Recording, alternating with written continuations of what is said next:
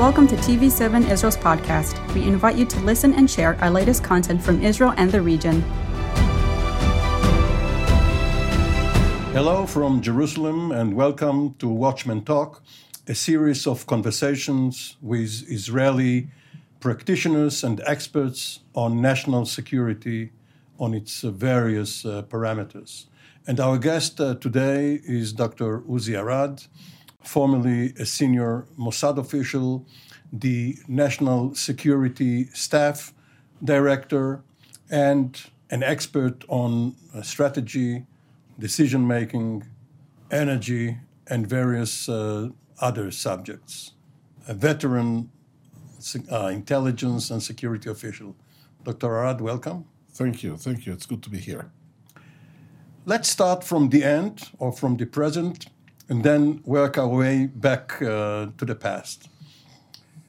Uh, much like air forces now count more and more on unmanned aerial vehicles, are we going to have espionage without spies? Electronics, cyber, SIGINT, that is signal intelligence.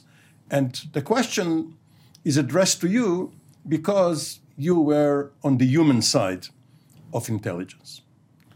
Well, you know, this is a philosophical question because uh, we are now in the midst of an era in which the question men and machines and when will machines take over is often debated. And the inclination of some is to say, one, that if things go very wrong, we humans might be bringing the end on ourselves, and in fact bring about the extinction of the human race through our machines, uh, which is a very, very sad possibility, and then the end may be nearer than we think. On the other hand, it's fashionable to say that uh, the human spirit or human creativity or human ingenuity will always prevail, while at the same time we do delegate to machines some of the functions that humans can do, as well as capitalize on the possibility of machines to do things that far exceed what the human brain can do, uh, computation and otherwise, but then always preserve a certain degree of human control because we wouldn't be willing to entrust to machines everything. So uh, a kind of a, a, modicum of human control uh, would remain. Now, we can expect, of course, as we are seeing, that the tradecraft of intelligence is completely changing under the revolution, under the digital revolution or the artificial intelligence revolution. And we see, as you said, things are happening with uh, the Air Force and so forth. But what, what this would probably do is that yes, machines would be doing more intelligence collection and analysis functions beyond what the human bra- brain was capable of. But then that would leave us to try to either invent those machines or to retain some control over them so as to be around. So I don't think that the human element would disappear, but it would completely change its character for uh, some 20 years, um, you uh, came up uh, through the ranks in Mossad from entry level, not the lowest rank uh, on the ladder, but uh, from the entry level up to division chief, which is um, in the Israeli establishment the equivalent of a major general. And um, your specialties were foreign liaison and intelligence research and assessment. Again, two human endeavors, um, which require the human brain and uh, some uh, manners, cordiality, knowing uh, how to woo people uh, who belong to um, different cultures. So the question is uh, what brought you to Mossad in the first place? And if one is not mistaken, your first um, subject matter was energy in the early 70s, right after the energy crisis in the United States, and your experience in a United States research um, facility think tank.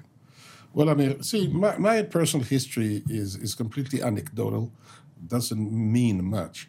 uh, I always wanted to enter government, uh, and I pursued the education that could lead to that. And that is why I studied at schools for public policy here in Israel. Then I went to the Woodrow Wilson School at Princeton University. Then I went to work for a think tank. Uh, and at that time, I was searching for a subject on which to write my dissertation. But initially, I wanted to train myself for the defense community. So my first proposal was not energy. It was to study the applications of systems analysis, cost benefit analysis, and PPBS by the State Department and the Defense Department in America. PPBS, planning, planning, programming, budgeting. Budgeting. All these management and decision making tools that were experimented with in America succeeded well in the Pentagon, failed at the State Department, although they were brought there by Tom Schelling, a future recipient of the Nobel Prize. And I wanted to write about these, and in so doing, acquire the facility with those tools. My uh, mentor at Princeton vetoed that idea.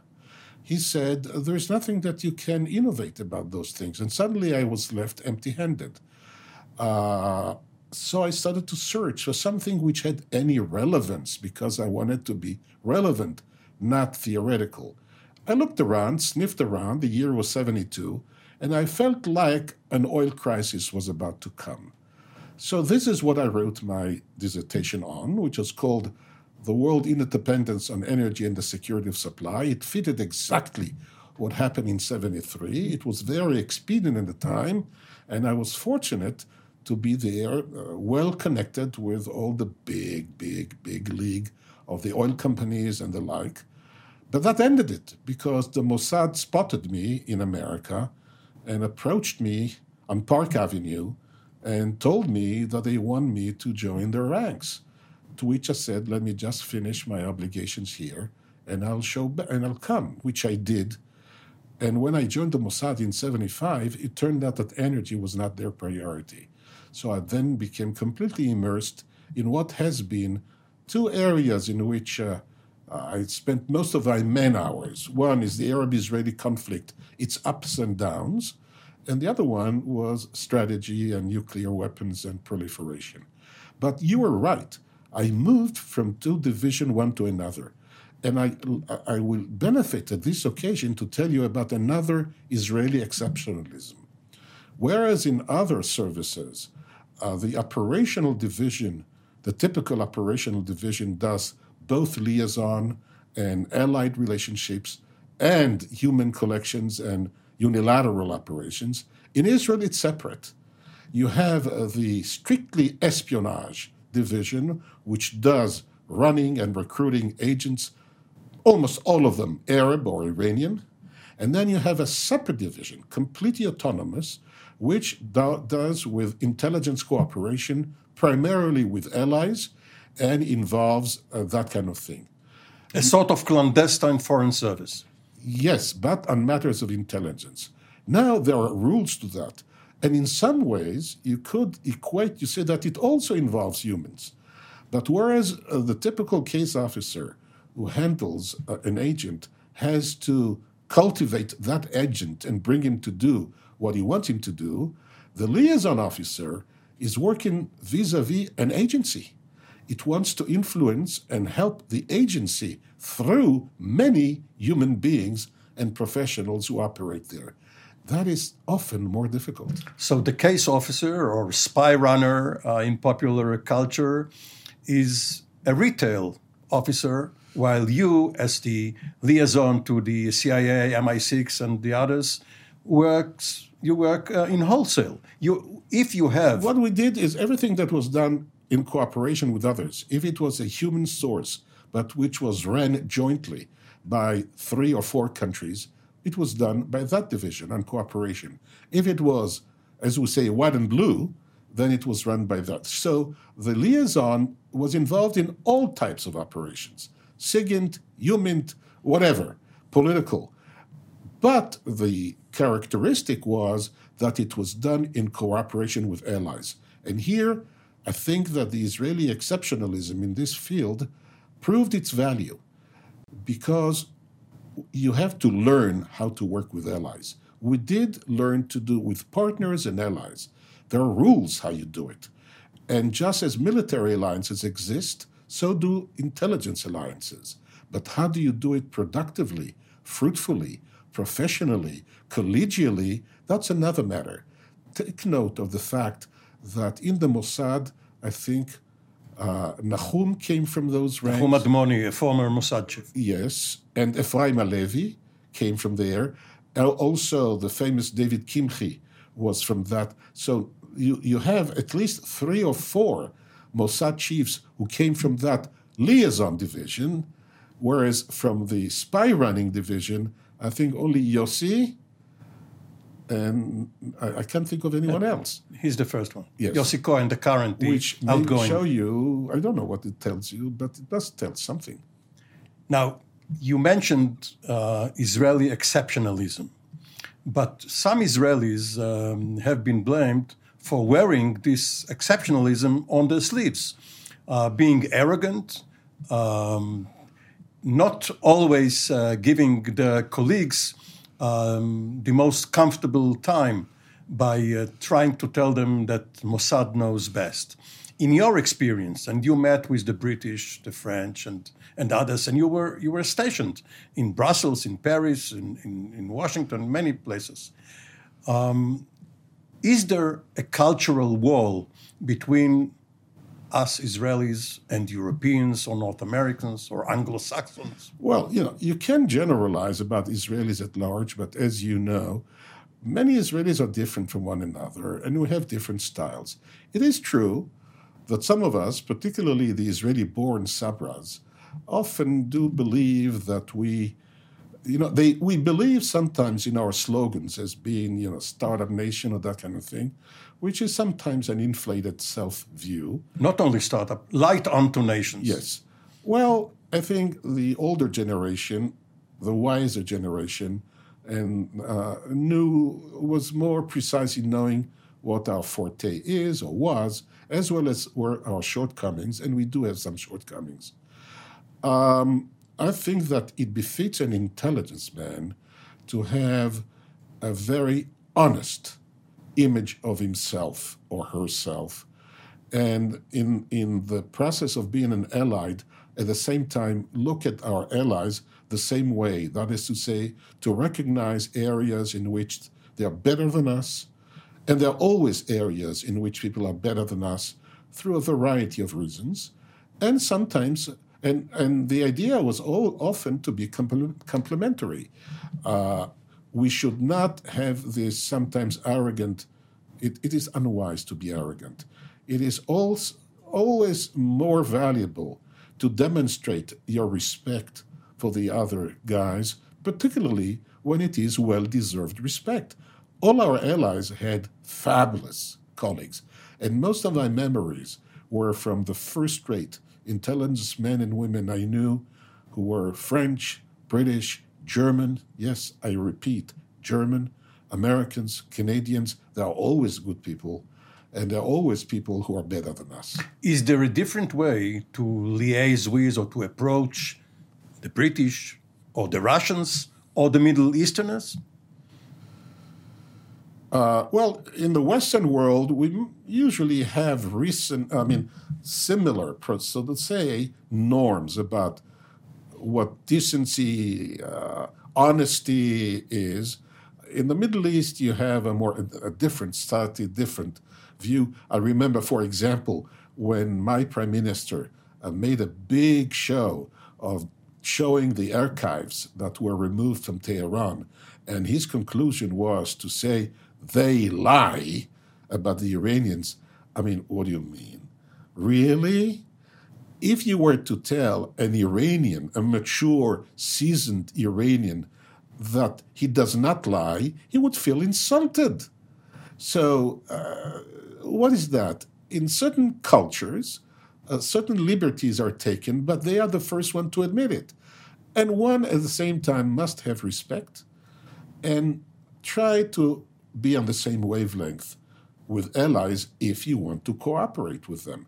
With Middle Easterners, you should. By the way, I always, always was uh, uh, uh, deferred to Arab intelligence people I got to know through either liaison or otherwise, because it takes an Arab to understand the Arab. Sometimes they have the agility of mind that we square types uh, are unable to understand. We sometimes take words literally where yeah. they don't really mean it. they have uh, what I used to call the arabesques, very, very complicated.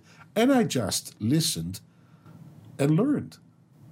And you know, and they spoke more and more because they had an admiring listener. Now, um, some of your um, fellow sister services were frenemies. Sometimes they uh, spy on you.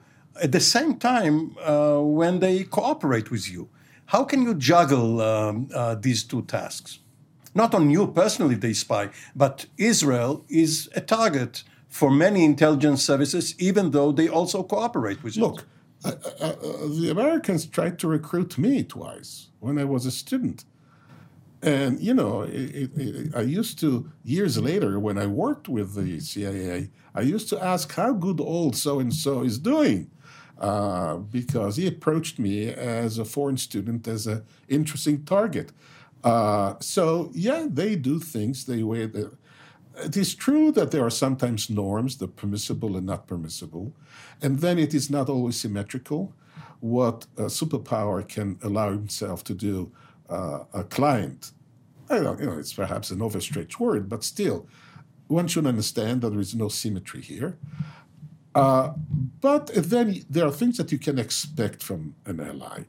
And if they do something which violates certain agreements, the question is uh, do you think that this is, uh, was uncalled for, or can you accept that as a fact of life? Um, yeah, the Americans are looking at us and they've been looking at us, and I, I do not envy them because they have a very difficult try to understand what the hell we're doing. We are very difficult to understand, not to penetrate. Uh, we do not uh, uh, cross uh, the red lines when it comes to collecting in America because it is not in our interest. And when another agency did that, uh, it backfired and that's why we observe different rules. We, meaning Mossad, because the Pollard affair, which you were referring to, was an aberration and it was handled by a defense ministry unit. Yes, which did it unprofessionally. Uh, but this is not to say that every once in a while we are disappointed, not necessarily by the fact that we are being spied on, but sometimes because we are deceived too and one should not deceive one another. I, I, I, think that there is a very high degree of value in being trustworthy, in being credible. And it's good to invest in credibility. To give you just one example, there was a, a certain high level visitor uh, from the CIA who came to visit Israel with a delegation, and, and, and professional discussions were conducted with him uh, at a place called the Guest House. Uh, around 5 p.m. Uh, at, at Mossad headquarters. Uh, 5 p.m., uh, the conference ended and the delegation left the office. And when we entered the room, we noticed that the head of that delegation left behind him his entire dossier. So, what are we to do?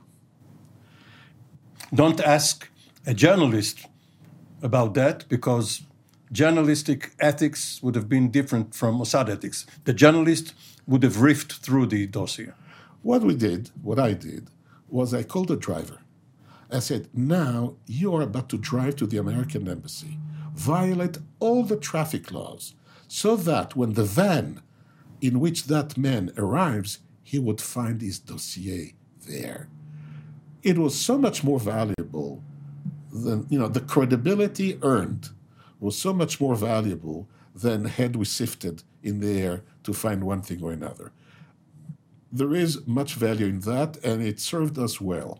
Ariel Sharon once said, restraint is power. So the fact that you did not indulge in this bargain, uh, which presented itself it's to you. power. I mean, uh, restraint sometimes and, and respect and decency, sometimes even chivalry, and there have been instances like that, are worthwhile.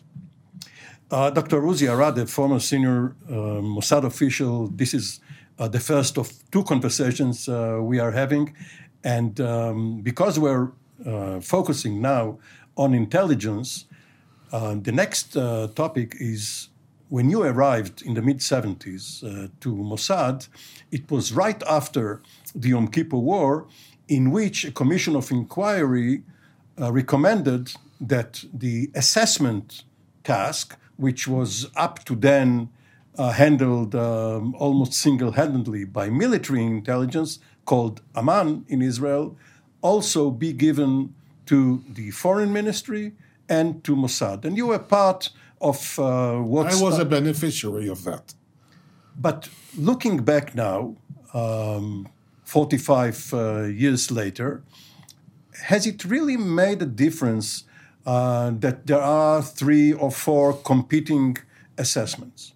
Yes, by all means, although it developed in different ways. Uh, today, you have sometimes, uh, it, it, seems to be, a little division of labor uh, in which certain agencies uh, have the upper hand in areas in which they specialize.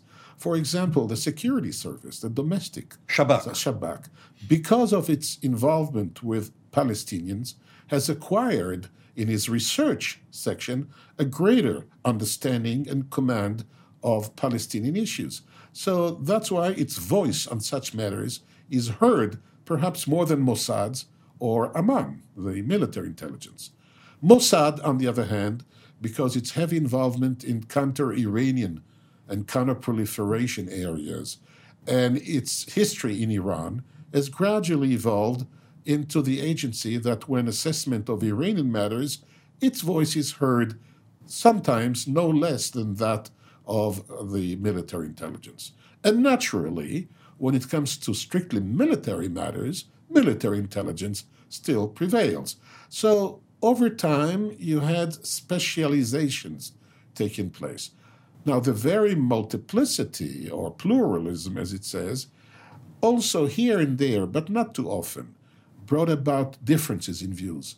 And differences in views sometimes is helpful so as to avoid falling into the trap of monolithic thinking. But you are kicking up the um, burden of decision to the decision maker. Now he has two or three options to choose from, but eventually he must choose one. It, it, was not as if he was earlier blind to all the possibilities. Perhaps it was uh, more convenient for him or her, Golda Meir in 1973, to uh, rely on one. But eventually, it only brings it to a higher level. Yes, and that's very bad.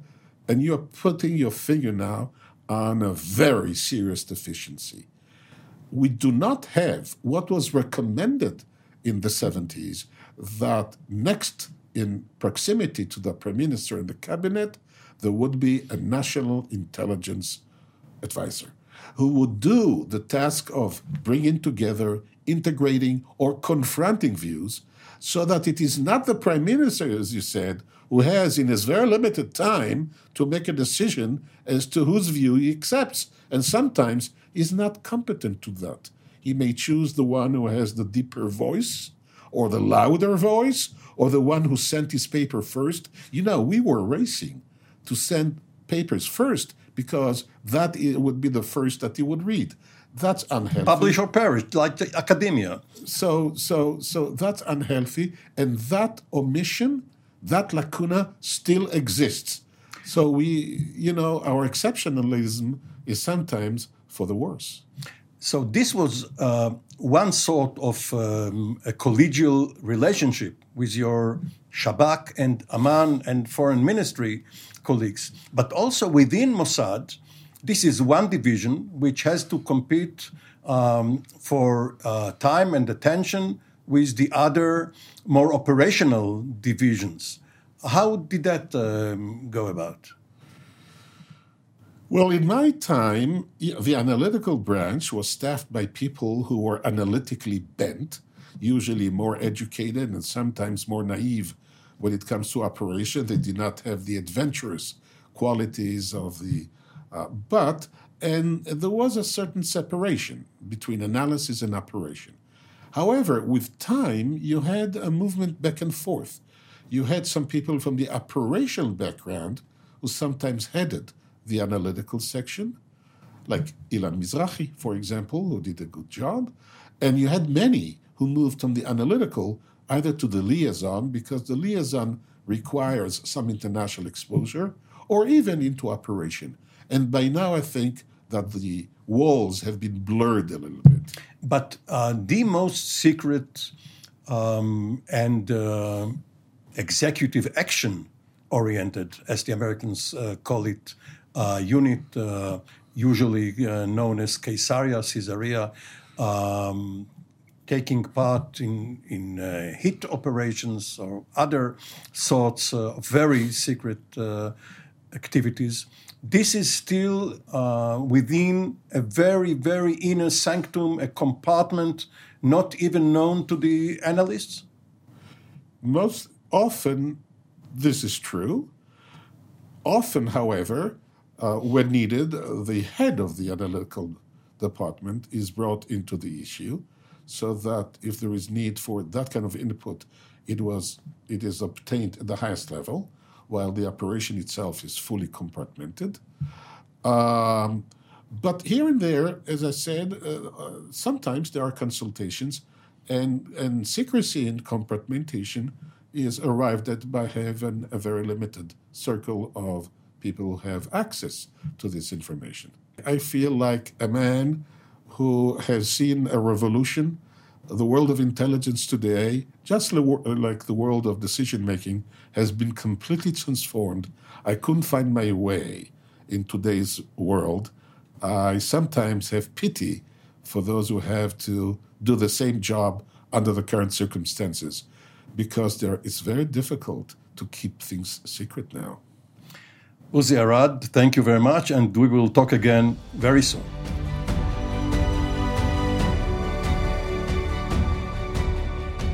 Thank you for joining us in another TV7 Israel podcast. For more content, visit our website at tv7israelnews.com or follow us on social media.